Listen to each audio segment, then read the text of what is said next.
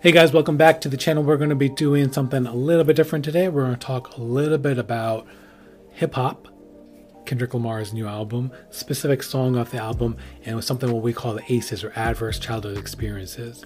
So Kendrick Lamar, one of the greatest rappers in the world right now, released his new album, Mr. Morale and the Big Steppers, and there was a track on there called We Cry Together, which had a lot of controversy about it. It's not really a song, it's more like being dropped into the middle of a domestic dispute.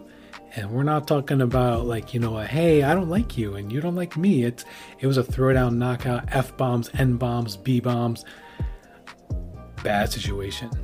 And if we look at the overall themes of the album, and, and it's something that I'm going to need to listen to the album a few more times, but there's a lot of work about self identification, growth, trauma, therapy that's in Kendrick Lamar's albums.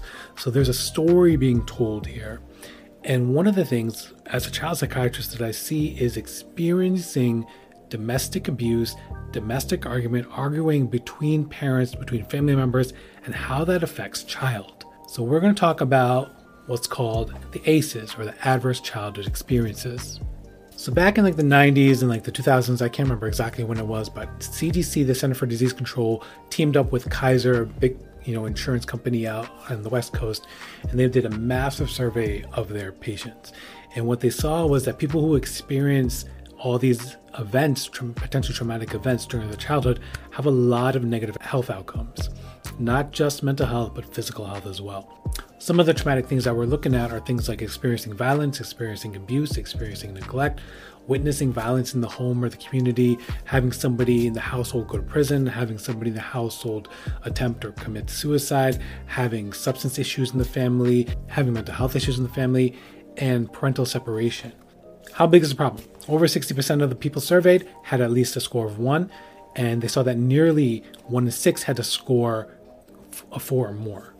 What are some of the negative health effects that can occur with this? We have losses in educational advancement, uh, loss in job potential, increased risk of injury, increased risk of early death, increased risk of teen pregnancy, increased risk of sexually transmitted diseases, increased risk of heart disease, increased risk of dying due to diabetes, heart disease, um, cancer as well.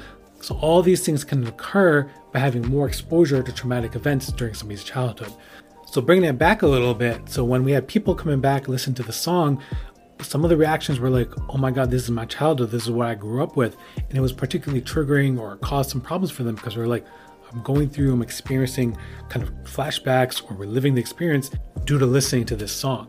One of the core PTSD symptoms is avoidance. So a lot of people will avoid exposure in the media to certain things that may be triggering them. So if we see something like this, you come across a song like this, like it becomes a skip because you're not wanting to deal with this at all.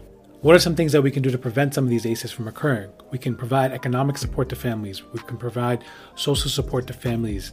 We can provide um, education and outlets for people who may be getting abused. Provide safety for children, safety for women, moms, and things like that. Provide social emotional learning.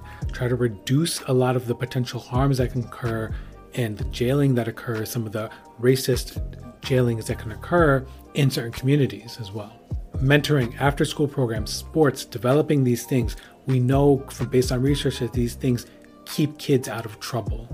And with this too, we talk about CPS. CPS's job is not to break up families and take it apart, but it's there to help support families, keep it together as much as possible. Of course, if the situation is safe, but at the same time, you know, we want to make a loving and supportive environment as much as possible.